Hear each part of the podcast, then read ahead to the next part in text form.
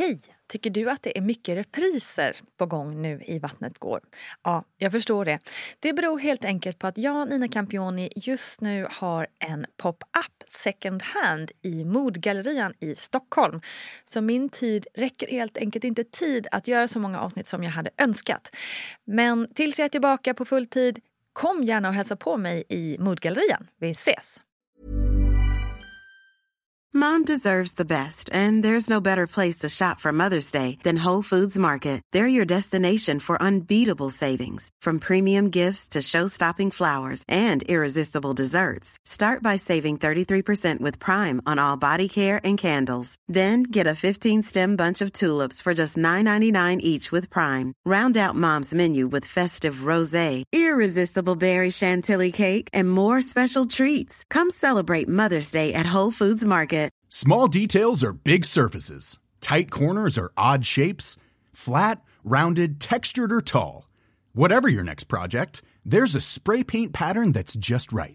Because Rust new Custom Spray 5 in 1 gives you control with five different spray patterns. So you can tackle nooks, crannies, edges, and curves without worrying about drips, runs, uneven coverage, or anything else. Custom Spray 5 in 1 only from Rustolium.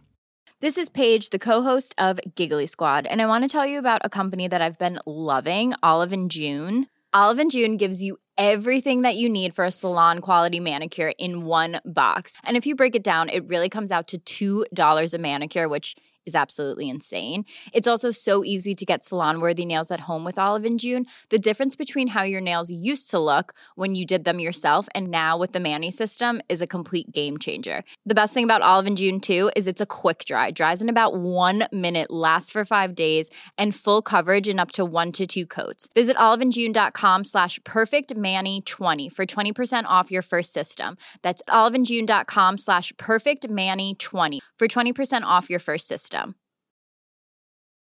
Hey, Dave. Yeah, Randy. Since we founded Bombus, we've always said our socks, underwear, and t shirts are super soft. Any new ideas? Maybe sublimely soft. Or disgustingly cozy. Wait, what? I got it. Bombus. Absurdly comfortable essentials for yourself and for those facing homelessness. Because one purchased equals one donated. Wow, did we just write an ad?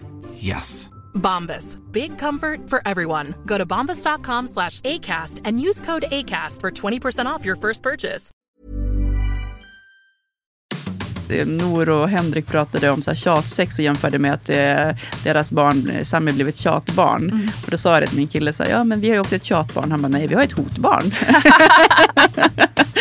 du, du sa att du inte visste om du kunde vara kvar i relationen om vi inte fick ett till barn. Det är hot bara. Ja, ja, just ja. det. Mm-hmm. Hej, hej, hallå och välkommen till ett nytt avsnitt av Vattnet går med mig Nina Campioni. Jag hoppas att ni har en underbar dag när ni är just nu. Själv sitter jag i mitt sovrum och ser solen skina mellan hustaken och bara njuter av att precis ha fått två inställda möten som gör att jag istället för att springa runt på stan kan sitta här i mjukisbralla och spela in den här påannonseringen av ett underbart avsnitt som ni ska få höra nu som faktiskt spelades in förra året att Alltså, tiden flyger. Nu ska ni få höra en stor inspirationskälla till mig och många andra. Hon är en av de där personerna som gör och inte bara snackar fint. Hon är grundare av Make Equal och Fatta för att nämna några. Och hon var högst, högst delaktig till att vi äntligen fick en samtyckeslag. Jag menar, känn på det. Alltså vi snackar en viktig jäkla person här nu. Vi snackar om Ida Östensson. Ja, ni märker ju att jag är minst sagt imponerad av henne. Och nu ska vi få lyssna till hennes berättelser kring sina två barns födelser. Och med oss har vi också som vanligt barnmorskan Gudrun Abascal. Välkomna ska ni vara. Här kommer Ida Östensson.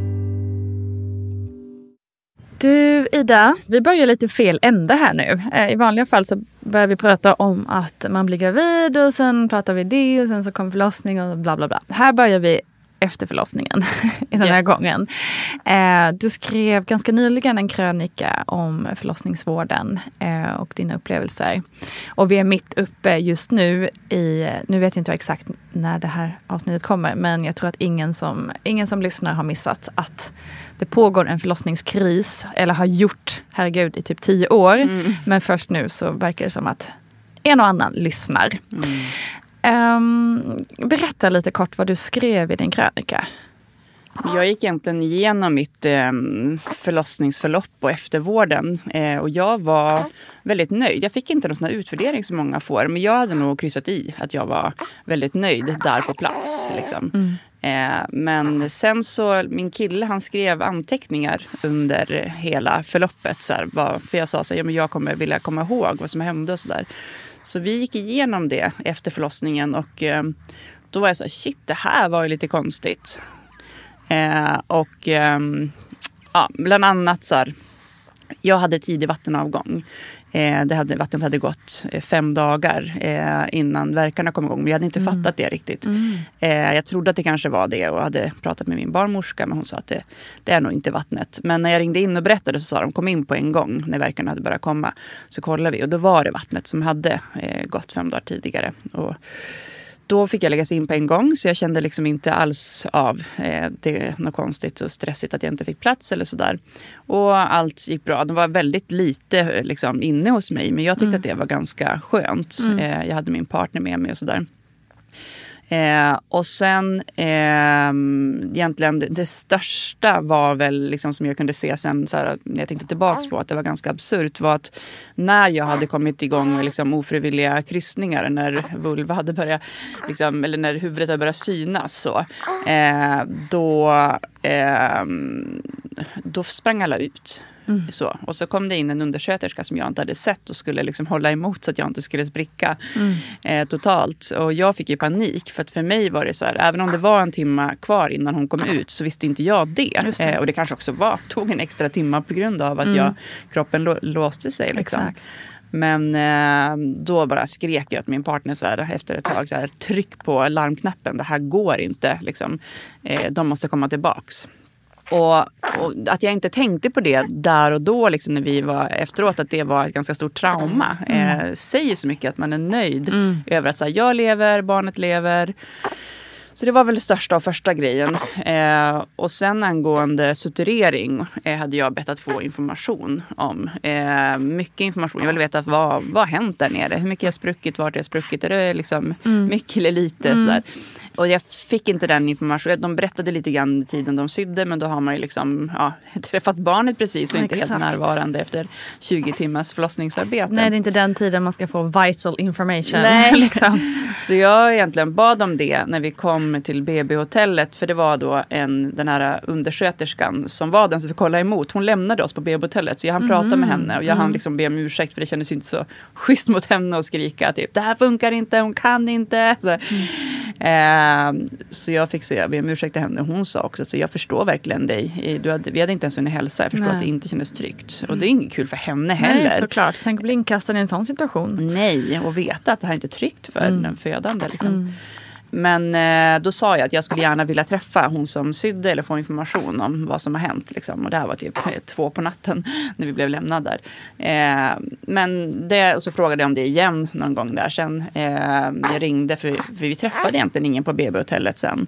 Okej. Eh, utan vi var där själva. Jag skulle ringa in om jag hade lyckats kissa den natten. Eh, och sen fick vi ringa om det var så att det var brist på blöjor eller bindor. Och sen eh, fick vi träffa en läkare vid utskrivning. Och jag behövde vara där två dagar på grund av tidig vattenavgång. Att de inte visste om det skulle kunna bli infektion helt enkelt. Så jag blev inte erbjuden det här sex timmar, hemgång sex timmar efter förlossning som de också började prata om. Som jag tycker Precis. känns helt absurt. Liksom. Ja, ja, visst. Ja, så eftervården är ju, var Mm. ju, tyckte jag, alltså den lilla som var på BB-hotellet, sen är den fortsatt nu, Mm. liksom, får vi se hur eftervården är, men var ju fruktansvärt. Så jag behövde ringa två kompisar som jobbar som barnmorskor. Och så skickade jag min journal till dem och så fick de ringa upp på Facetime och eh, alltså. skicka bilder och förklara för mig vad som hade hänt. Det och det reagerade jag inte heller på på Nej. plats, utan jag bara sa, ja vad tur att jag känner två jätteduktiga Mm. barnmorskor som kan berätta för mig. Men det privilegiet ska man inte behöva ha för att Exakt. få veta vad som har hänt. Liksom. Och det, vi reagerade ändå på att det var väldigt lite besök när vi var där. Min kille sa så här, shit vad gör vi ens här? Vi hade kunnat vara hemma. Och sen, vi bor precis bredvid SÖS. Liksom. Eh, så han var så här, vi kan ju bara gå hem och så går vi hit och träffar läkaren i sådana fall. Så här. Eh, ja. Och det, eh, när jag, förra gången jag födde för tre år sedan var det precis tvärtom. Då tyckte jag så här, de är inne varje timme. Ja, liksom. Så det har hänt väldigt mycket på de här tre åren. Mm, verkligen. Och även den tredje grejen jag kanske skulle kunna lyfta också är att på alla besök på MVC inför förlossning så ställer de ju alltid frågan så här, är det någonting som du undrar över eller sådär? Och min enda fråga alla gånger var hur ser det ut på SÖS nu? Kommer jag få plats? Och att det är det man ska Mm. behöva fokusera på som en födande mamma. Det är, eller, det är liksom bara Det är så jävla sjukt. Jag, precis innan eh, vi kom in här till studion så lyssnade jag på Britta Parisas senaste avsnitt. Deras podd rekommenderar. Ehm, Världens och, bästa. ja, exakt. Och då pratade de verkligen också om det här fenomenet som du är lite inne fenomenet, men det som du är lite inne på att vi kvinnor håller ju alltid ihop det. Mm. Det är därför det liksom har kunnat gå liksom så här långt också. Mm. Det är för jävligt, det är för jävligt, det är för jävligt, det är för jävligt. Men vi fixar ju alltid biffen. Mm. Alltså, som du säger, man kan ha kanske en traumatisk upplevelse men man är ändå, äh, det, Mm. vi överlevde. Och så sopar man ihop det och så går man vidare. Mm. Och det är ju så barnmorskorna och undersköterskorna har jobbat i så, så många år Mm. nu. Slitit hårt, bränner ut sig. Men de fixar alltid, de fixar ändå det. Mm. Så därför kan ju politikerna bara, ja ja, Mm. Nu gnäller ni bara, liksom, i stort sett. Ehm, och det är det som är så det är det som är liksom både vår styr otroliga styrka Mm. eh, men också lite så här eh, våran, vad ska man säga? Men alltså det som gör att liksom att kanske inte folk lyssnar heller alltid. Mm. För att vi, vi sopar alltid undan för all, all jävla skit. Ja, men I liksom. samma podd så berättade de också om ett begrepp som heter kvinnlindning. Men det var inte i det sammanhanget tror jag. Men det tyckte jag också var så jäkla bra, så i Britta Parisas podd. Alltså att vi kvinnor, man brukar prata om mansplaining, att män berättar saker för mig som jag redan Just vet. Mm. Men att kvinnlindning är att män, kvinnor lindar in saker. Eh, och, och på något sätt tror jag att vi har liksom det är också någon form av så här, tacksamhet hela Mm. tiden. Att vi inte ska klaga för då ses vi som den här liksom, gnatkärringen. Jobbiga typ. jäveln, Ja. precis. Exakt. Men att vi måste sluta med äh, kvinnlindningen helt enkelt. Exakt. Men du har ju också eh, alltså, gjort sinnessjuka gärningar i, i det här spåret med jämställdhet och, och allting. Eh, Make Equal, Fatta, eh, många otroliga mm, organisationer och, och saker du har gjort. Utifrån ditt liksom, expertperspektiv också i de här ämnena. Vad, liksom, vad säger du om att det nu är så mycket kvinnor som går ut och pratar om förlossningsvården, sina upplevelser, men så få män. Varför blir det här en kvinnofråga? Ja, det är ju med allting som egentligen... Alltså jag, man vill ju inte att det ska måste röra män för att de ska gå ut och prata om det. Liksom. Eh, men eh, i det här läget så rör det ju också män. Ja, exakt. Så det, det är det som är så absurt. Eh, och nej, men jag tror att män har inte liksom, eh, vokabulären för det, de har inte sammanhangen, de har inte forumen. Alltså, om jag bara kollar på jag och min superfeministiska kille, han är inte med i massa. Facebookgrupper, han lyssnar inte på massa poddar. Alltså, det är därför folk kan tycka att det är så här, när jag pratar om, jag håller på med en bok nu om jämställdhet i praktiken och så har jag gjort massa enkäter och grejer folk får skicka in. Och så tog jag exempel från min egen vardag som, inte, som påverkar jämställdheten, att det blir ojämställt hos oss. Och då sa jag så här, vilka poddar vi lyssnar på och liksom, vad vi läser för böcker. Och folk bara, men vad fan spelar det för roll att ni har lite könsstereotypa intressen? Att jag lyssnar på tjejpoddar och han på killpoddar och kollar fotboll fotboll typ. Mm. Jo, för att mina poddar och de böcker jag lyssnar på och de grupper jag är med i pratar om sånt som rör familjen. Som rör liksom barnuppfostran, som rör förlossningsvård och politik som drabbar kvinnor och barn men också män som ju har gjort det där barnet till många gånger och som är med och ser det här under förlossningen. Som är de som ska kanske vara det där stödet, eller som måste ta den där platsen på grund av att vården inte kan ta den fullt ut. Nej, jag fattar faktiskt inte heller att det inte har blivit någon rage. Men jag tror att de har, har inte vokabulären, man är inte van vid det. De, folk, män måste bara börja göra det eh, och inte vara rädda för att få skit för att göra det. För det har vi kvinnor fått i alla tider. Liksom. Exakt. Toughen up säger vi lite till männen helt enkelt. Verkligen. Ut och säg din sanning. Grow some clit. Där har vi rubriken på avsnittet.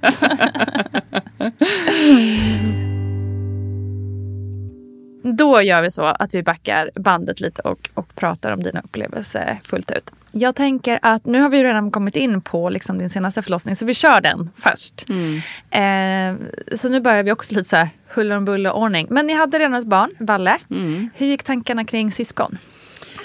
Eh, men jag eh, har alltid vetat om att jag vill ha två barn. Eh, träffade en kille som eh, redan hade ett barn. Hon är 19 idag. Eh, wow. mm, så att hon var ju eh, 14 när vi började prata om Valle. Och han var liksom ganska nöjd med att ha ett barn redan när jag började ligga på om Valle. Men jag sa det på andra dejten ärligt att så här, ska vi fortsätta dejta så liksom, jag fattar ju att du är äldre än mig och du har ett vuxet barn snart. Liksom, men jag kommer vilja ha barn. Så att om du inte är intresserad av det så, så lägger vi ner här. Och då sa han så här, nej men jag kan tänka mig det. Liksom. Och jag sa även att jag vill ha två. Så jag tyckte att jag var tydlig från början. Och eh, för oss eh, blev det väldigt svårt att få Valle. Vi fick kämpa ganska länge. Vi höll på ett år, eller över ett år. Och sen till slut så fick vi göra IVF eh, för att han skulle komma till. Och det var ett ganska bra år. För han fick mogna i och längta efter ett barn som han från början ställde upp på. Liksom. Eh, och man funkar ju också olika. Han har liksom svårt att planera och längta till saker på så sätt. Sen när barnet väl finns så är han ju jätteglad över det. Medan för mig var ju hela resan eh, väldigt, väldigt viktig. Jag har längtat länge efter att få barn. Eh, och och nu hoppar jag också här. Men, men det får var vi också, med, och det sen då när tvåan skulle till så vågade jag knappt ta upp det. Liksom. Eh, Jag tänkte han får landa, vi ska inte ligga på så mycket om barn två. Men till slut nyår, alltså nu eh, nyår som var, eh, 2020 så bjöd jag ut honom på en svindyr restaurang. en had the talk. eh, och eh, bara var så här, nej men jag, jag vill ha ett till barn. Så. Och då blev det en liten förhandling för han var inte alls sugen på ett till barn. Han tyckte att två var more than enough. Liksom. Eh, så att, då sa han att då vill jag att vi har en bil. han kände inte att han ville ha det här med liksom, eh, som han själv hade gått igenom. Så här, en dotter som spelar innebandy, man får fråga föräldrar varje gång. Så här, Kan hon åka med er? Typ. Alltså, det måste vara lite lätt, vi måste göra det lätt för oss i sådana fall. Eh, och att han ville jobba deltid i sådana fall. Så, så att vi hade lite sådana saker. Så här, hur ska vi få det att funka i sådana fall? Eh, det är klart att det också påverkar med ålder, hur mycket ork man har. Liksom. Så, verkligen. Eh, Men också fan vad fint ändå, alltså, att man ändå hittar dem liksom, lite lösningsorienterande ändå i det här att liksom också, tycker jag, hitta vad är det som är jobbigt och liksom hitta lösningar på det. För det är inte alltid helt så jäkla lätt eh, att hitta det om man bara känner att det känns jobbigt. Liksom.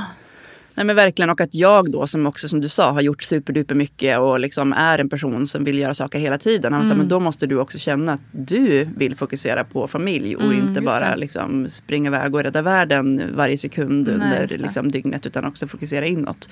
Och det var jag också väldigt sugen på att få gå in och för när man har ett barn för att eh, hon som är 19 nu hon liksom har flyttat hemifrån och det är inte som att det är ett barn som tar kraft Nej. utan det är, hon är mer underlättar vårt liv. Exakt. Eh, det är lätt att fortsätta leva som man gör helt enkelt. Men med två barn så är det inte lätt att fortsätta leva som man har gjort. Utan då behöver man gå in i det. Och då sa jag, men jag är redo för det. Jag behövde liksom också bekräfta hans känslor i det. Eh, och sen eh, trodde vi då att det skulle vara samma kamp som med Valle. Eh, och vi hade två embryon kvar i frysen eh, från den IVF-omgången med Valle. Så vi sa till sommaren så kan vi börja med, med insättning. Men vi slutar skydda oss. Eh, och så hann vi lägga en gång. och så blev Babs till. Och det är också någonstans att min kropp bara skrek Otroligt. efter det här. Ja. Men för fråga där, för det är ju också så intressant. För oftast kanske andra barnet kan vara lite så här strategiskt. Alltså ålder, ja men si och så många år emellan eller så här. Men var det mer då, i och med att du säger att du ändå var sugen på att gå in i det här. Kände du, hur kände du i kroppen att det var så här, jag vill ha ett barn till? Kan, kan den känslan gå att beskriva? Nej, men det var ju en kombination av att så här, jag vill, så jag, vi, all vår semester spenderar vi liksom uppe i Västerbotten i stugan. Jag bara såg framför mig att Valle kommer bli en liten gubbe som springer runt där och bara får vara med vuxna jämt. Att, så här, det underlättar också så jäkla mycket härligare för honom att ha ett syskon. Och jag längtade eh, efter att jag älskade att vara gravid. Och jag ville vara gravid igen. Och jag ville testa att föda ett barn vaginalt om det gick. Och det fanns massa sådana tankar i mig. Liksom. För Valle snittades på grund av att han låg i säte. Ah, jag vet inte. Det, angående tid och hur lång tid, det var ju framförallt för att så här, min snubbe är 45, jag är 36. Eh, vi har inte alltid i världen, det var svårt att få till Valle. Eh, så så var mer det. Och sen blev det tre år mellan dem och det, det tycker jag är ganska bra nu när vi har det så. Men, vad var känslan när du upptäckte att du faktiskt var gravid på liksom, naturlig väg så att säga? Nej men alltså jag fick, eh, jag trodde inte riktigt på det för att jag hade inte, liksom inte, det var inte ens vid ägglossning som, som vi låg enligt Alltså min superfertil Ja. Jag menar, eller så har vi bara gjort fel och räknat helt fel vid ägglossning Mm. tidigare för nu var det tydligen det som var rätt så. Men, nej, men jag gick och betalade för privat ultraljud för att jag trodde inte på den där stickan liksom, eller andra stickan heller för den delen. Utan Nej, det är ju förståeligt om man kämpat kan det innan. vara så här? Liksom? Eh, och det, han går liksom två veckor över tid. Och så jag bara, men vänta nu, shit, jag har inte superbra koll på min mens. Jag, bara, jag skulle ha haft mens för ett tag så jag började kolla i någon app. Och så här, ja, det skulle jag haft så. Och det var ganska sjukt för när vi kom dit då så eh, kollade hon och så såg hon så här, ah, såg jag på skärmen att du var två. Eh, jag bara, hon bara okej, har ni tvillingar i släkten? Så här, jag bara, Alltså jag fick sån panik för jag visste att så ett till var liksom more more than Hade du enough. förhandlat fram? Exakt. men, eh, ja, men det var faktiskt roligt. Nor och Henrik pratade om så här, tjatsex och jämförde med att eh, deras barn, eh, Sammy, blev ett tjatbarn. Mm. Och då sa jag det till min kille, så här, ja men vi har ju också ett tjatbarn. Han bara, nej vi har ett hotbarn. du, du sa att du inte visste om du kunde vara kvar i den här relationen om vi inte fick ett till barn. Det är hot. Bara, ja, ja, just Ja. det. Ja, det beror väl på hur man ser det.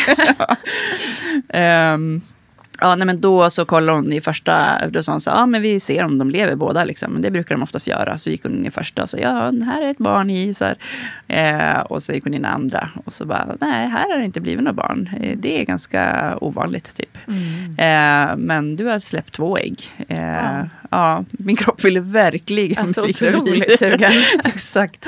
Så jag skickade faktiskt en bild. Jag sa att jag måste få fota av det här. Alltså jag är så jävla evil. Så skickade jag till min kille bilden när man ser att det är två. Så bara, eh, älskling få inte panik, de lever i alla fall. Ring när du kan. Han ringde upp och bara, vad säger du, vad säger du, vad säger du? Jag såg bara framför mig abort liksom, när det var två. För Ja. det kommer liksom inte Ja. gå med Ja. tvillingar och Ja. liksom, storebror och stora syster och nej. Vad sa han då? Eller, han, eller berättade du ganska snabbt att det bara... Nej men grejen var att jag skratt, han, han är, det är så här, en grej hos mig som är väldigt oskärmigt. Att när det är typ när de berättar att någon typ har dött så kan jag typ börja skratta. Alltså det är så här Ja, det är reflex. liksom- alltså ja, det är så vidrigt. Mm. Så att han visste ju också att det var en hemsk situation för mig om det skulle vara två. För det var inte alls det vi ville. Eh, och eh, så jag bara skrattade, skrattade, skrattade så jag grät när han Ja. ringde. Så han visste ju inte, är det för att du skämtar eller är det för att du Just tycker det. att det här är så absurt så att du skrattar? Han bara, Just det. sluta skratta, säg bara! Det är det två, ljuger du? För det stod i mitt personnummer alltså, det hade varit väldigt svårt att fejka den där bilden. Mm. Så, ja. Men gud. Mm. Ja, men hur kändes det då? Alltså, jag gissar en lättnad då ändå. Men fanns det någon liksom, alltså sorg över, över det? Som kunde ha varit där liksom. Alltså över att det var två? Ja. Nej, nej, gud. Det var Nej. Mm. total lättnad. Alltså noll. För jag visste att det skulle inte gå med två. Så det var bara så här, shit, nu Mm. har vi ett barn som jag kan behålla. Eh, nej, jag blev jätte, jätte, jätteglad. Mm. Eh, och, men det var också lite så att på grund av att vi inte behövde kämpa andra gången så kunde jag inte riktigt ta in det. Alltså en månad, nej vad blir det, två, eh, tre veckor innan eh, hon skulle födas då, alltså planerat eh, BF så, eh, så sa jag till honom, vi satt i soffan någon kväll. Så jag bara, du, för jag gick igenom massa saker. Ja, jag måste handla mat, måste göra det, det, det, så här vardagsskit liksom. Och så jag bara, du, det har en annan grej också vi borde snacka om. Vi ska göra barn om tre veckor. Vi kanske borde börja snacka om det. Typ. Alltså, det var verkligen inte alls som första. Då var jag så inne i min graviditet. Jag kände allt. Jag lyssnade på liksom alla poddar. Jag var bara helt inne i det här. Liksom. Men den här gången så var det som att så här, shit, det bara kom där och bara växte. Och livet sprang på. Och lillebrorsan och allt. Eller, eller storebrorsan.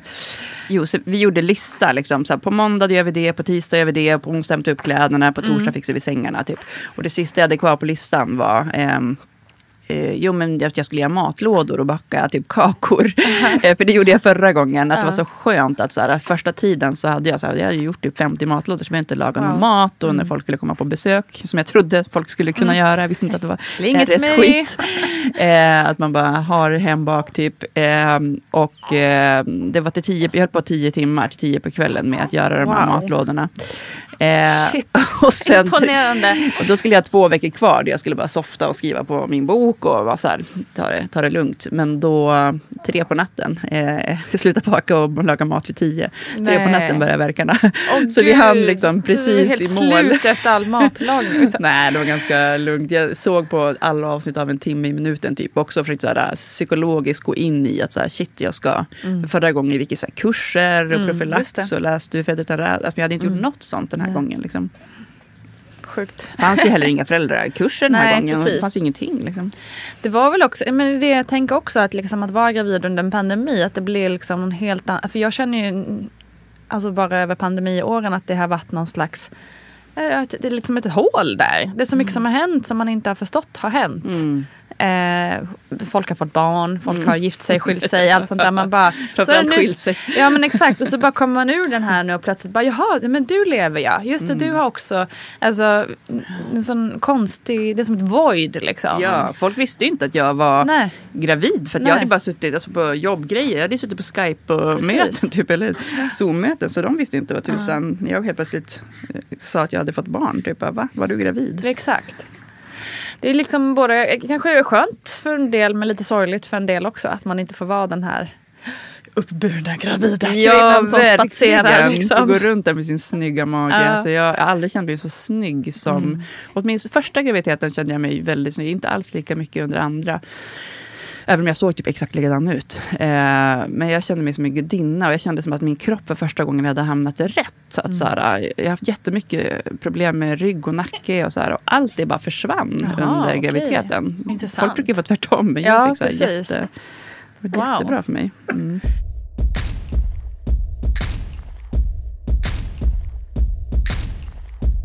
Jag måste också fråga innan vi går in på förlossningen här med Babs. Just i och med att ni fick kämpa, vi ska ju såklart prata om det också. Med Valle, Eh, eller? Med Valle, precis. Första gången och sen att, att ni sen blev gravida liksom snabbt andra, andra gången.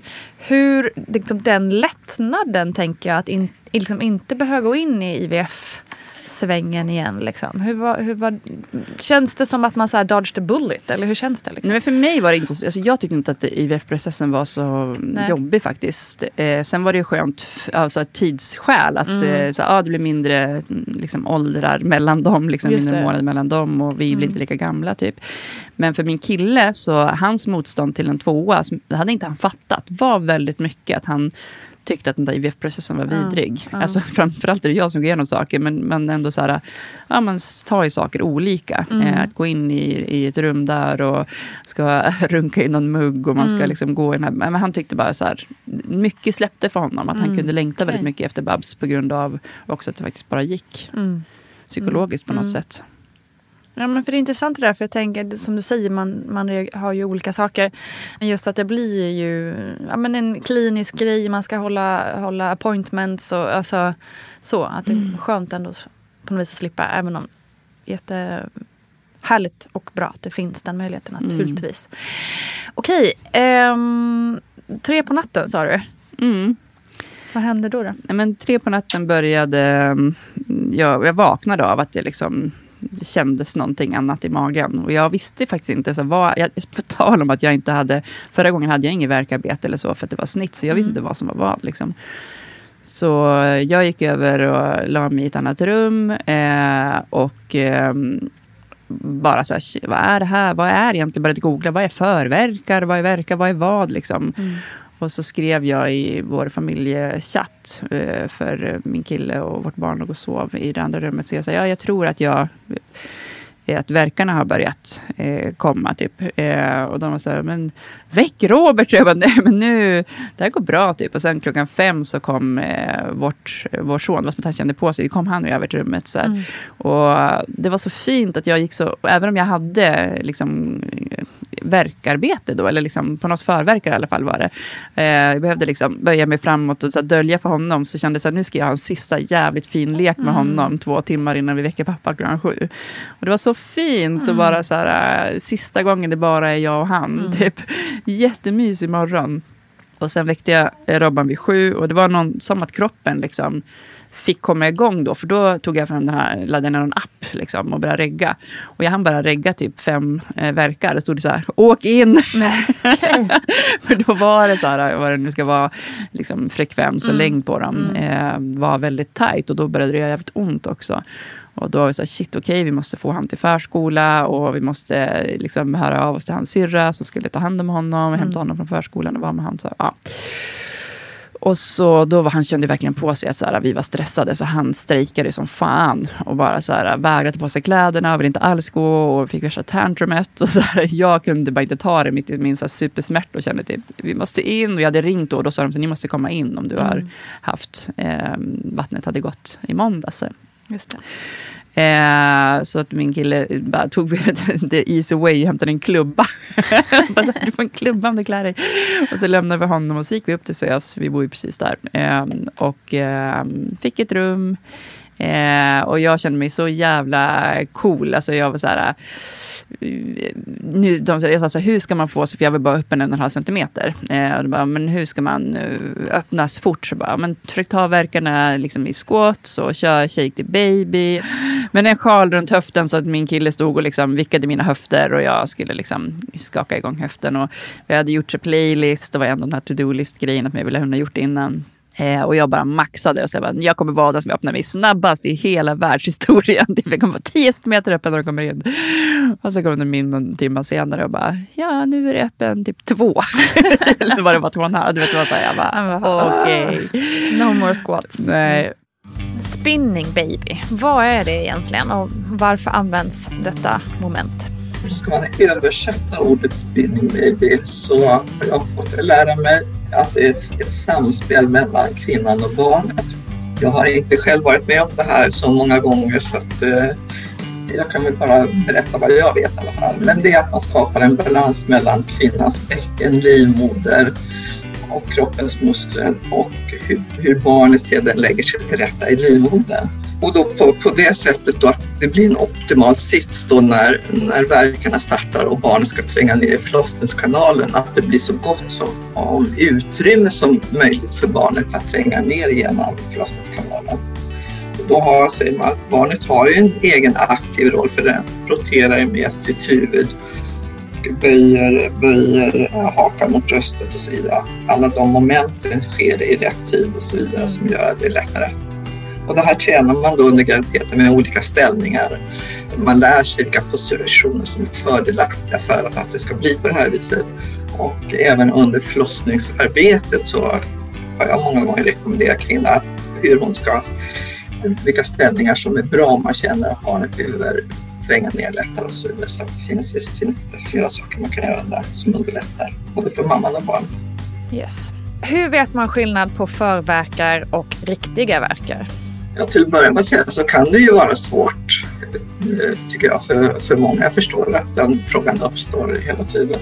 Men om man drar rent faktamässigt så säger man så att förverkar, till exempel, de är, kommer mera oregelbundna medan förlossningsverkar är regelbundna. Mm. Att, eh, förverkarna kan komma ibland med tre minuters mellanrum och så kan det hoppa till 20 minuters mellanrum och så här fram och tillbaka. Medan förlossningsverkarna, de kommer var femte, var sjätte minut och sen var tre till fyra och så vidare. Så att det blir. Förverkarna förändras inte så mycket i styrka utan det, det känns likadant medan förlossningsverkarna de kommer tätare och de blir längre och så blir de mer intensiva. Just det. Och eh, förverkar ofta så känns det mer fram till och, och eh, förlossningsverkarna mer ryggen så att det finns mera sådana här saker att gå på. Likadant så förlossningsverkarna så brukar sedan också så småningom förknippas med att det kommer en liten så kallade täckningsblödning, att man får en blödning. Det får man inte av förverkar. Det kan slemproppen kan gå men det är men ingen täckningsblödning. Om vi repeterar det här också igen då. När bör jag åka in? Alltså vilken frekvens är det nu på verkarna som, som visar att nu är det dags?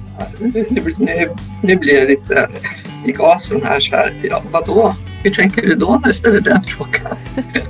Nej, för att jag tycker att det måste vara kvinnan själv som, som bestämmer att nu, nu tycker jag att de kommer så pass tätt. Jag känner mig att det gör så pass ont så jag vill få, få hjälp med smärtan eller jag känner att jag vill att man får lite kontroll över barnet. Jag vill veta hur långt jag kommit i förlossningsarbetet tycker jag ska gå. Annars visst så står det också, vi pratar mera om då auktoritet Tätverkarna ska vara för att man kommer till den aktiva fasen mm. av förlossningsarbetet. Mm. Och då när man går in i den aktiva fasen, det är väl då som vi eh, som arbetar med det här tycker att då är det dags att komma in, alltså att man inte är kvar i latensfasen. Och då säger man så här att det ska vara tre verkar på tio minuter. De ska sitta i 60 sekunder om jag är förstföderska och jag är omföderska. Så att de kommer bara femte minut och sitter i 60 sekunder. Men det här tycker jag, eh, gå, våga lita på, på din egen känsla och känn efter så, så är jag säker på att det, så, eh, att det går bra. Och så länge man är trygg hemma så var hemma. Men känner man sig inte trygg hemma då, då tar man kontakt och så kommer man in och får stöd igen. Klokt.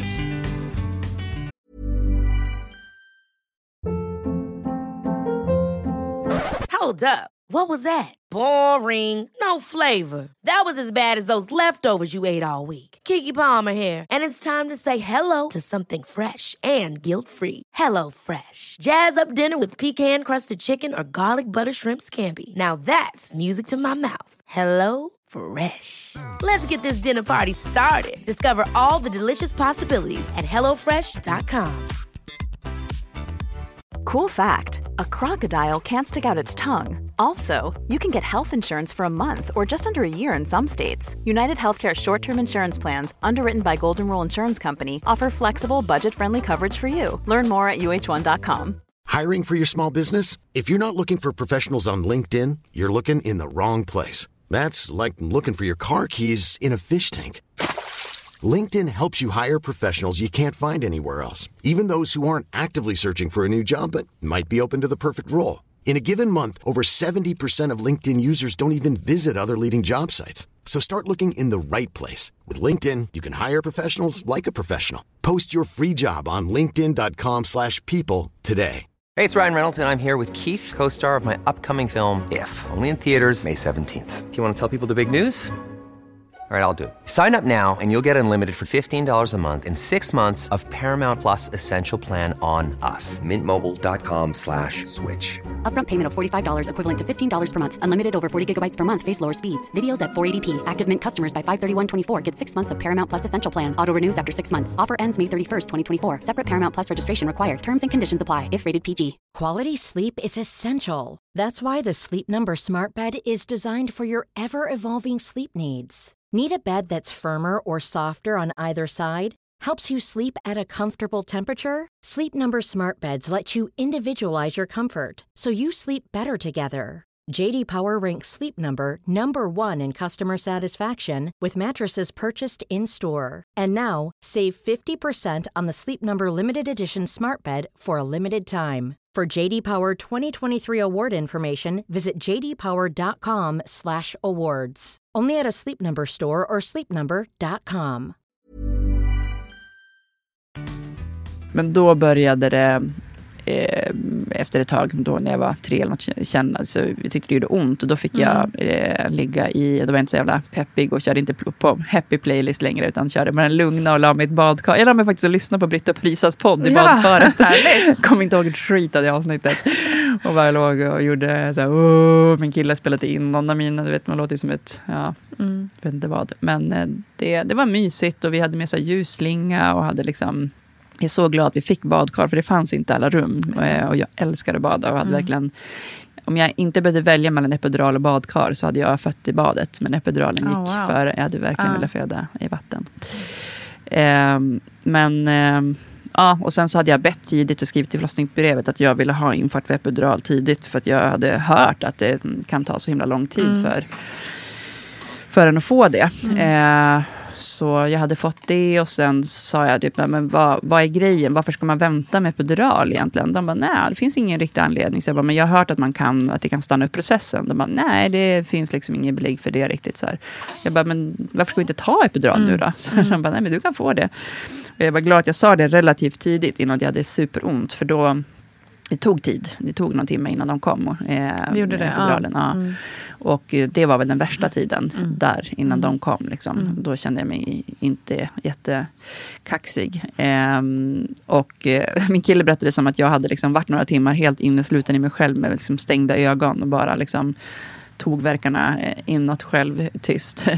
eh, till att när jag fick epiduralen så bara öppnade jag ögonen och jag började gråta. Mm. Alltså jag var av lättnad och lycka och bara vad är det här typ? Vad ska vi se Ja. för serie? Jag känner ju ingenting.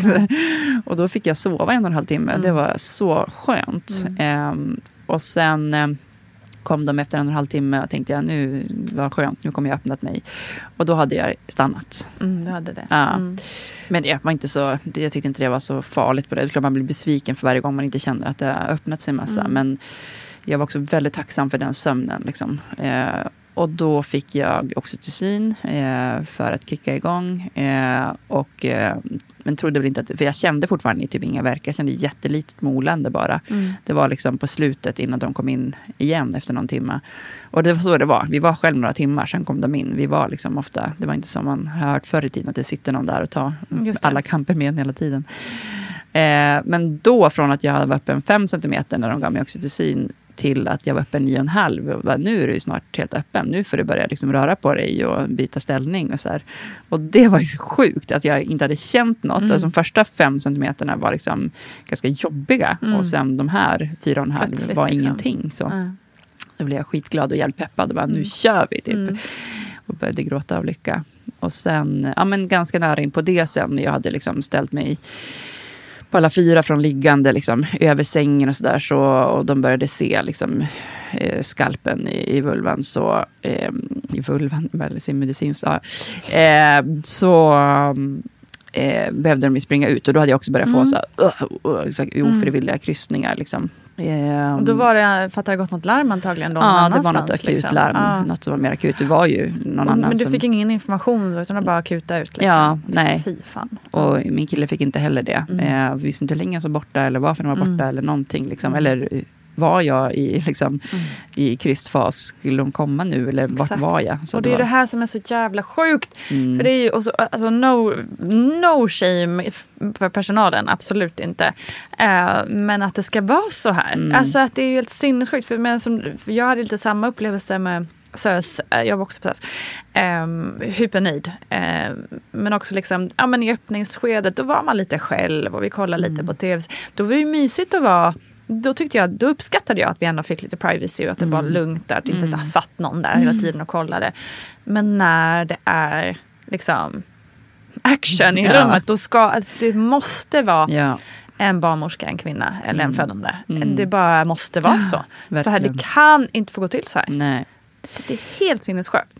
Nej, det är verkligen helt sinnessjukt. Och jag brinner för de här frågorna och jag har varit med Mm. och talat på konferenser om jämlik vård och allting. Och ändå var jag som Mm. att jag inte fattade att det där var absurt förrän Mm. jag satt och läste igenom min killes anteckningar. Mm. För vi skulle dela med familjen liksom, förlossningsberättelsen. Och så bara, vad fan var det där? Jag hade Mm. liksom helt förträngt det. Exakt. Och jag var ju skiträdd. Och jag, nej, det var verkligen, jag blev verkligen grov i munnen. Ja, men och det är det som också är ett sånt jävla systemfel. För att det fan, alltså, när man är själv mitt i förlossning, det, man har inte, det finns ingen möjlighet att man själv då kan liksom säga ursäkta, stopp här nu, nu ska vi, alltså så här, man har inte den, alltså man är så inne i, eller man ska vara så inne Mm. i sin egen förlossning och i sin kropp att man inte ens behöver märka vilka som är Nej. där. Utan det här ska ju, sys- systemet ska täcka det här. Mm. Det ska vara, liksom, det ska finnas. Mm. Man ska inte behöva tänka. Nej. Och det var ju också så att jag hade tre olika team. Eh, så hon eh, som var på team två som hade ändå gått igenom den värsta, krist, eller den värsta verkan, inte utan verkarna med. Liksom. Eh, hon precis när huvudet började synas där då, alltså, för det var ett helt nytt team som hade kommit in. Mm. Så de han bara var där typ fem minuter innan de sprang ut på det här akutlarmet. Okej. Eh, och jag sa till henne bara nej du måste stanna. Och, så, och jag fattar ju deras arbetstider och att det inte funkar. Men det är också så här precis när jag blivit trygg med henne och Mm. jag ska liksom ut med barnet. Då kommer ett helt nytt team in. Med så här fyra pers liksom. Ja. Nej, de har fruktansvärda förhållanden och liksom jag mm, har spridit och, och deras krav och liknande. Och just det här med att de också ska skola in ny personal på arbetstid. Eh, när det, liksom, för så var det ju. Det var ju alltid en Exakt. student med som Mm. de skulle lära. Mm. Och liksom, jag bara kände liksom, the tension in the room. Att de var liksom, stressade och skulle lära någon ny. Mm. Och hur det ser ut, att de inte får någon, någon ersättning för det. Mm. Och att man inte får ersättning för obekväm arbetstid. Och att de ska ha den här stressen och själva behöva... Alltså det måste ju vara vidrigt att lämna en födande i det akuta Alltså, det är så tillståndet. att Vad är det för ord. arbetsmiljö? Liksom? Exakt. Vansinnigt. Ja. Och sen så kom eh, de in och då gick vi sen in i själva utfödandet av barnet. Och, eh, jag kände mig väldigt trygg. Jag tog eh, lustgas ända in till slutet och liksom krystade på lustgasen. Mm. Och, eh, jag hade liksom inte tänkt igenom någonting. Vad, kan man göra det? Vad är bra eller dåligt med det? Utan jag bara litade på dem där. Men, nej, men det går bra. Känns det bra för dig så gör det. Liksom. Mm. Eh, och jag blev aldrig borta eller så av lustgaser. Utan jag tyckte bara att det var så bra. Och kände mig trygg i liksom, deras coachande i att hon skulle, hur jag skulle göra och när jag skulle stanna upp och när jag skulle trycka på och sådär. Och sen ehm, ja, så fick jag känna på huvudet när det började liksom, eh, komma där. Och sen kom huvudet ut och så fick jag vänta. Jag låg på sidan.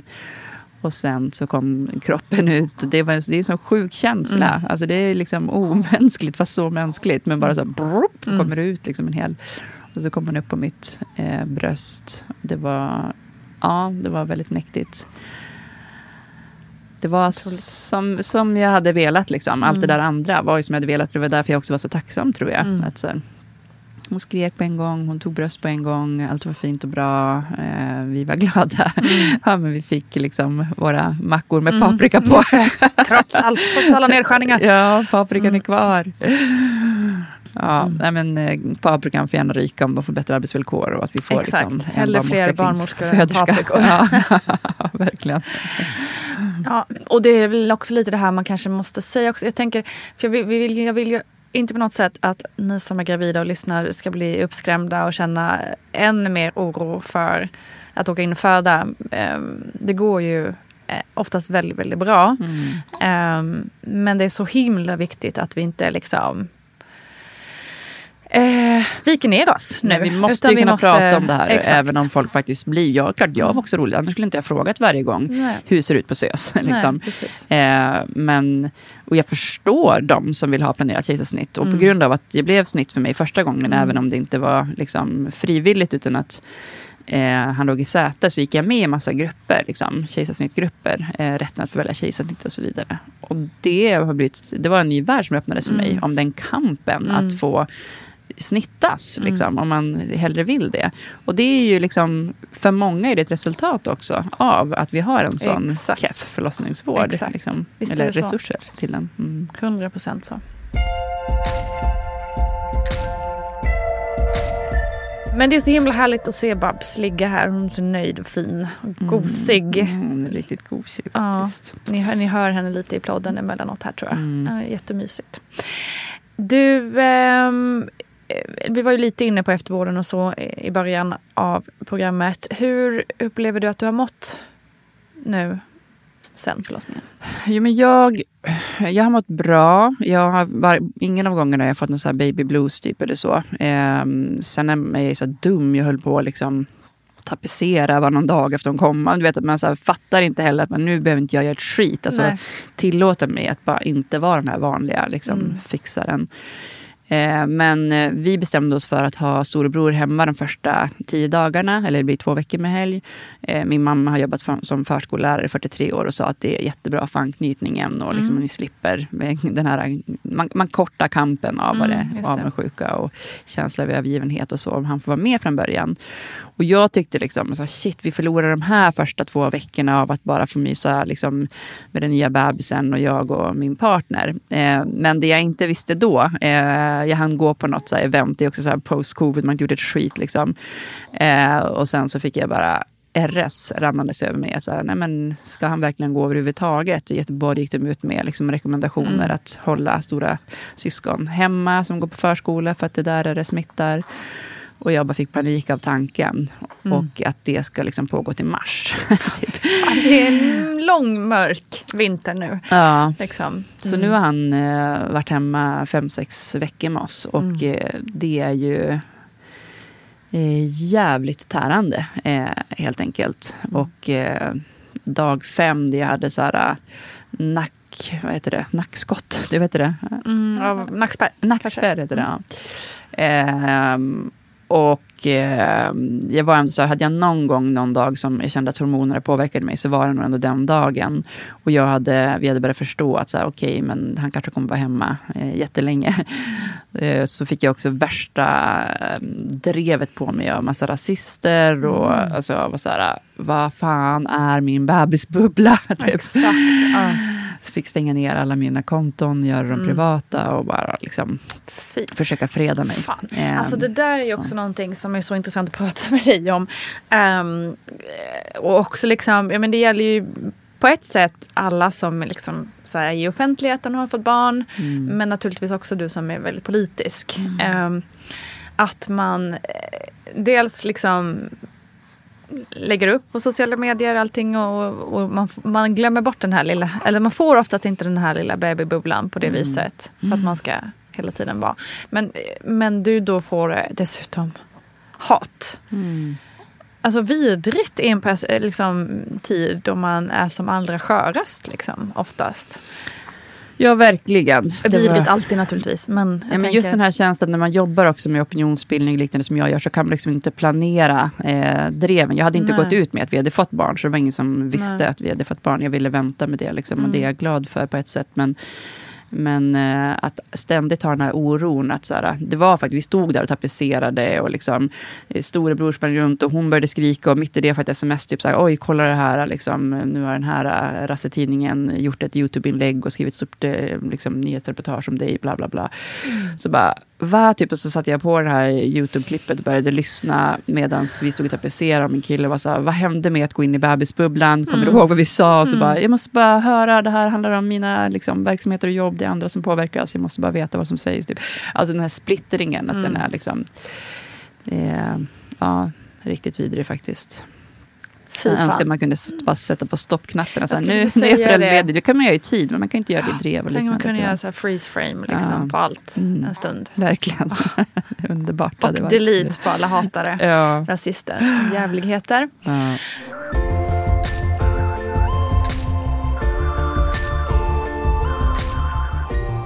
Eh, vi pratade lite om Valle där. Vi måste ju prata om, eh, om hur han kom till världen också såklart. Mm. Ehm, du upptäckte att det inte var så lätt som du hade trott. Nej, vi var väldigt kaxiga. För jag hade varit gravid innan och gjort abort. Och han har ett barn och hade liksom också varit med om andra graviditeter som inte blev fullgångna. Och så där, men att vi ändå var så kaxiga. Att så här, Vi Mm. kommer ju bli gravida på första månaden. Får så jävla självförtroende i allt.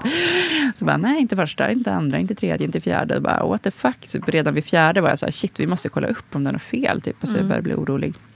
Ah, gud, det finns så mycket att berätta om den där resan. Jag hamnade i en gång. Jag visste heller inte så här, hur kollar man upp, liksom, vart gör man sådana här Mm. undersökningar? Och gick till så här, Gyn, eh, Hornstull, var någon så här, lite hål i väggen typ. Det var närmaste vi bodde då. Och eh, när vi sitter i väntrummet eh, så bara plingar det våra telefoner. Och då har liksom dådet på Drottninggatan eh, äger rum. Eh, Så att vi får panik och Robert ringer sin dotter och jag har ringt mina familjemedlemmar och personal och bara så här, hallå, är alla safe? Är det någon som är där? Och sen ropar de in oss och så bara, nu är det Ida och Robert och så bara går vi in där. Och då är det den första människan vi möter, så vi bara, har du hört om liksom, att det det. är, en, det är en lastbil som har kört över människor på Drottninggatan? Typ. Och då den här mannen som jobbar där, så det så här, ja, Nej men eh, det är det jag säger och alltid har sagt att eh, vi kan liksom inte ha, det finns en bomb i varje moské och börjar dra massa rassegrejer. Jag bara ursäkta vad säger du liksom? Mm. Och han bara, nej men jag är själv uppvuxen som eh, liksom muslim och jag vet hur det är. Och det var verkligen så här, så rasistisk. Och, jag- och sen så bara, okej jag är skit, jag vill ha barn, vi har fått den här tiden. Ska den här rassen upp och kolla mig i underlivet nu? Så bara, ja, typ han får göra det. För jag vill inte vänta längre och stå i någon ny kö och kolla upp. Alltså bara, ja, det var så absurt. Och sen skulle vi gå hem och man skulle låsa in sig. Och liksom, ja, det var så jävla konstig tid. Men, Mm. Och sen gick vi tillbaka en tillgång till honom och då visade det sig att jag hade någon, ehm, eh, ja, men någon vattenfylld cyst, cysta liksom, Okej. på ena ägg. Så behövde jag vänta till efter sommaren. Alltså du vet, bara så här Mm. fördröjde, fördröjde, Mm. fördröjde. Tills jag sket i honom och bara hörde av mig till Sofia-hemmet. Och så gick allt smooth efter det helt Mm. enkelt. Mm. Eh, och sen trodde jag att det skulle vara jättelång tid på att få göra IVF. De snackar ju om att man kunde betala privat typ 65 000 för Mm, att gå före det. kön. Och när man är så där desperat, jag bara vi tar alla sparpengar och gör det här. Typ. Ja. Min kille bara så här, vi kanske ska kolla upp kön först och se hur lång kö det är. Typ. Mm. Och då var det så här, vårdvalet, vi fick fyra, fem olika ställen vi kunde ringa. Och sen så ringde jag. Eh, på, ja, den första var liksom ett halvår, andra ringde och här, nej men vi har ingen kö nu. Så att, när är det mens nästa gång? Typ, ja men nu till helgen. Typ, ja, men, ja, då kan du komma in på måndag. Typ. Så att det var på en gång. Och sen Mm. funkade det eh, första eh, insättningen. Så vi Fantastiskt. hade ju jättelätt när vi väl kom Mm. in och började med IVF. Mm. Och så var det som jag sa en fantastisk graviditet Mm. och kände mig som den vackraste på, och mest lyckliga på hela, vär- hela jorden. Mm. Eh, och sen upptäckte vi då sent att han eh, låg i säte. De hade trott att han hade fixerat sig med huvudet neråt, men det hade han inte. Så då fick vi göra vändningsförsök och han Mm. låg där han låg. Han ville absolut inte vända sig. Han tyckte det var gött. Det känns som att jag gör politik av allt i mitt privatliv. Men har man de här glasögonen så är det så. Det privata är politiskt och så Mm. vidare. Men då försökte de övertala mig till att föda i säte. Mm. Eh, för att de ville behålla den specialistkompetensen på SÖS. Och det blev jag jävligt provocerad över. Ja, och bara ja, så här, ja. nej jag vill inte det, jag kommer inte göra det. Och de var så här, men du har bra höftmått och du verkar vara smärttålig och vi skulle gärna vilja det. Och det skulle vara schysst för sjukvården. Typ att du hjälper till med det jag här. ställer typ. upp. Jag är försökskanin. Ja, och jag var såhär, nej. För att, alltså, det är ju typ bara om det är SÖS och något typ Lund eller någonting som, som överhuvudtaget gör det med förstagångsföderskor. Ja, nu ska vi se. Vi har ju pratat om det här i något avsnitt eh, med Roxanna Bauer. Eh, får man gärna lyssna på. Som födde i Sätet. I Säte. Eh, nu minns jag faktiskt inte vilken av... För hon var dessutom själv barnmorska. Jag kan inte lova med mitt minne, eh, eftersom det här är tre år sedan vi spelade in, eh, exakt vilket, vilken förlossningsavdelning hon jobbar på. Men lyssna gärna på det avsnittet. För SÖS vet jag att de har den där specialistkompetensen i alla fall. Men eh, sen så sa jag nej. Sen var det ändå när vi liksom skulle gå att jag fick den här flyern till mig. Liksom, och jag bara demonstrativt kastade den i papperskorgen. Och, eh, skrev ett inlägg liksom, eh, Mm. om att så här, det här är inte okej. liksom. eh, om man inte hade kunnat stå på sig som jag, utan kände så här, "Ha, men behöver de det så kanske jag ska gå med på det. Exakt, Liksom. det. Men man måste ju vilja. Jag vet ju folk som vill gärna Ja, föda i säte. Det finns en patientlag liksom. Mm, verkligen. Som eh, är, ger dig rätt att, att liksom tacka ja eller nej till Mm. vård. Mm. Nej, jag har bara hört vidriga saker om det i, runt Mm. min familj. Liksom, folk som varit med om det. I och för sig förr i tiden när Mm. man inte visste att barn låg och säte och så vidare. Men jag var noll sugen på det. Och Mm. jag såg inte det som något nederlag att, att snittas. Alltså, jag har en stark snittnorm runt mig. Alltså, Robert, då, eh, hans dotter, första barn snittades och alla de syskonen har snittat sina barn. Och, bara så här, ja men bra. Alltså, Mm. Det är jag- också ett sätt att föda. Ja, eh, jag är liksom ingen va- vaginalfascist. Utan så här, eh, för mig är det också naturligt. Mm. Eh, för att det, det funkar och vi har de, den kompetensen. Liksom. Mm. Det är mycket i samhället som vi tidigare gjorde med våra muskler och kroppar som vi har verktyg och maskiner till idag. På Precis. samma sätt så är det här naturligt att föda med snitt om det Mm. eh, blir bäst att önskas. Så ja, vi fick då en planerad tid. Det var ingenting jag behövde kämpa för mer än att säga nej några gånger där. Eh, Några gånger ändå. Ja, exakt. måste ändå Ja, kämpa lite, lite, lite för det. mer. Mm. Ja. Eh, och eh, det var så skönt bara att så här, veta att så här, okej, vi hinner göra ordning, vet exakt vilken dag och tid, vi kan gå och lägga oss i tid, vakna pigg. Vi skulle snittas, eh, vi, eller han kom ut klockan 12.12. 12. Min, mitt turnummer är 12. det var väldigt fint. Perfekt. Ja, och ett helt team som jag visste skulle vara där hela tiden med mig. Och det enda jag tyckte var inte superbra var att det var inte så mycket information vad som skedde bakom skynket. Jag hade Just skrivit det. i förlossningsbrevet om det gick skulle jag gärna vilja se. Eh, Mm. Men det tillåts inte. Och sen hade jag några andra önskningar. Att jag ville att de skulle stoppa in en tub i mitt underliv för att samla på liksom, eh, rätt bak- bakteriekultur. Mm, just det. och, ehm, och det gick de med på. Och ehm, ja, sen eh, så jag, jag sa bara så här, vad är det som händer nu? För jag kände att så här, nu borde väl han kommit ut. Är det något som har hänt? Typ, och jag sa, så, hallå vad händer? Så bara, nej men nu nu eh, är vi i den här fasen. För jag fick inte fråga efter vad de gjorde, för jag blev så orolig. Ja, där skulle man ju klart önska att de säger. Nu Ja, gör vi det här. nu gör skär vi det här, första gör laget, nu är det andra Ja, laget. Men det var liksom tyst och jag låg där och bara, okej, ja, vad det hände är där bak? Liksom. Mm. Ehm, och sen hörde jag bara så här suget och att de drog upp honom ur Mm. magen. Ehm, och så kom han och jag var också... Jag, jag kände väldigt mycket större lycka ska jag säga när han kom upp på bröstet än när Babs kom upp på bröstet. Och jag tror att det absolut har att göra med att jag var helt utvilad och Mm. närvarande och liksom Mm. efter en att varit vaken två dygn och kämpat 20 timmar med att liksom föda ut ett barn. Um, nej, så fick vi ett rum. Det enda negativa med det var väl att i de rummen så fick min kille ligga på någon så här blå fyllecellsbrits. Liksom.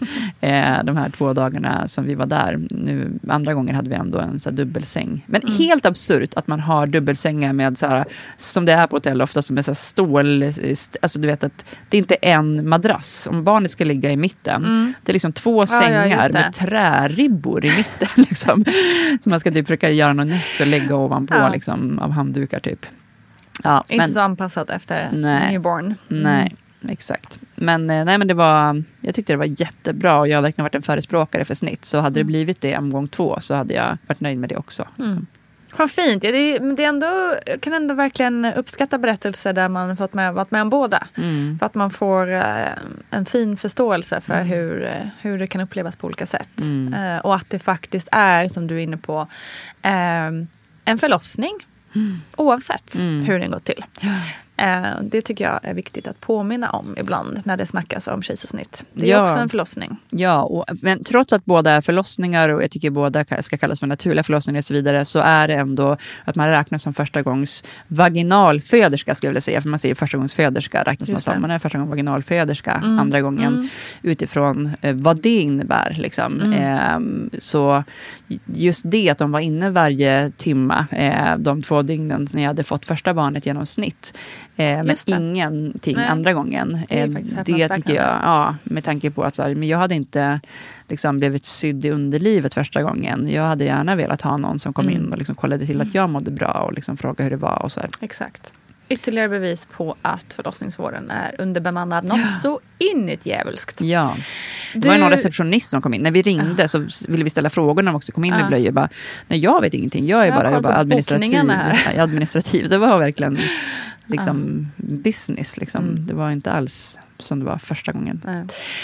Vi håller tummarna för att det nu äntligen sker. Eller vi håller inga tummar, vi bankar bordet. Mm. Eh, för att förändring nu lovas och inte bara blir fina ord. I Idas fall så hade hon hört att man fick följa med kejsarsnittet via skärm när man ligger där på britsen. Eh, men hon fick inte det. Eh, fungerar det olika per förlossningsenhet eller är det olika beroende på vilken typ av snitt det är? Eller hur funkar det där? Jag har aldrig hört talas om någon som har fått följa med och Ah. titta för att man ser operationsståret i en skärm. Okej. På det viset så har jag inte sett. Däremot så, så är det inte ovanligt att operationslampan som sitter som är riktad mot eh, operationssåret, att det är som en met- metallbitar och där kan man se liksom och där helt plötsligt kan vissa kvinnor, nej, nej, nej, vad är det där? När de själva upptäcker att man kan göra det. Så jag brukar alltid förvarna mot det, men det, det är den enda skärm jag har varit med om. Okej. Men att man skulle ha någon skärm, nej det är inget Det är alltså inte vanligt. Nej. Okej, perfekt. Du, eh, innan vi slutar här så undrar jag om du har något eh, tips som du vill skicka med lyssnarna? Någon som är gravid som lyssnar nu kanske? Som du vill eh, skicka med?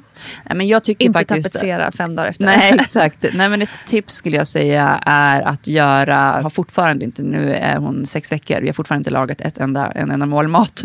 Och jag tycker att det är så skönt att slippa tänka på sådana saker. Så kan man göra liksom storkok av eh, portioner under tians lasagne och väggstroganoff och så vidare och frysa in. Det har underlättat eh, väldigt, väldigt Alltså det känns ju som ett jävla life- lifehack överlag. För Mm. är det något, alltså, och mina barn är ju liksom fyra och sju. Men finns det något som jag liksom så här, vardagsstör mig på hela Mm. tiden så är det att man alltid måste komma på vad fan jag ska laga till Mm. middag till kvällen.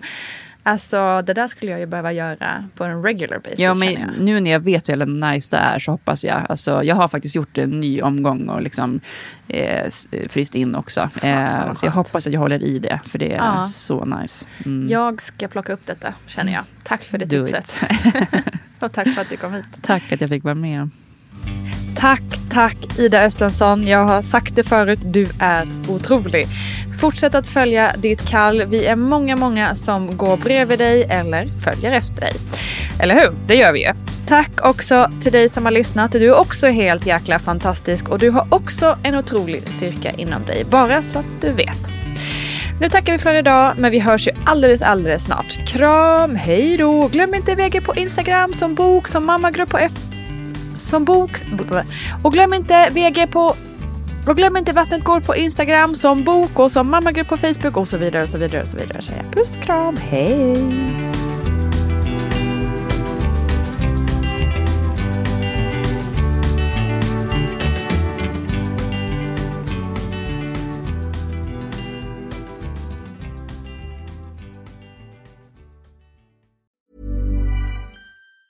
Planning for your next trip?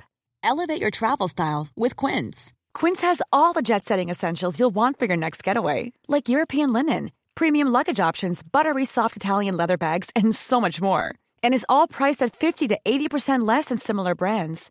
Plus, Quince only works with factories that use safe and ethical manufacturing practices. Pack your bags with high-quality essentials you'll be wearing for vacations to come with Quince. Go to quince.com slash pack for free shipping and 365-day returns. Ever catch yourself eating the same flavorless dinner three days in a row? Dreaming of something better? Well, HelloFresh is your guilt-free dream come true, baby. It's me, Kiki Palmer. Let's wake up those taste buds with hot, juicy pecan-crusted chicken or garlic butter shrimp scampi. Mm. Hello Fresh. Stop dreaming of all the delicious possibilities and dig in at HelloFresh.com. Let's get this dinner party started. Imagine the softest sheets you've ever felt. Now imagine them getting even softer over time. That's what you'll feel with Bowl and Branch's organic cotton sheets. In a recent customer survey, 96% replied that Bowl and Branch sheets get softer with every wash. Start getting your best night's sleep in these sheets that get softer and softer for years to come. Try their sheets with a 30-night guarantee. Plus, get 15% off your first order at bowlandbranch.com. Code BUTTERY. Exclusions apply. See site for details. Planning for your next trip? Elevate your travel style with Quince. Quince has all the jet setting essentials you'll want for your next getaway, like European linen, premium luggage options, buttery soft Italian leather bags, and so much more. And is all priced at 50 to 80% less than similar brands. Plus, Quince only works with factories that use safe and ethical manufacturing practices. Pack your bags with high-quality essentials you'll be wearing for vacations to come with Quince. Go to quince.com slash pack for free shipping and 365-day returns.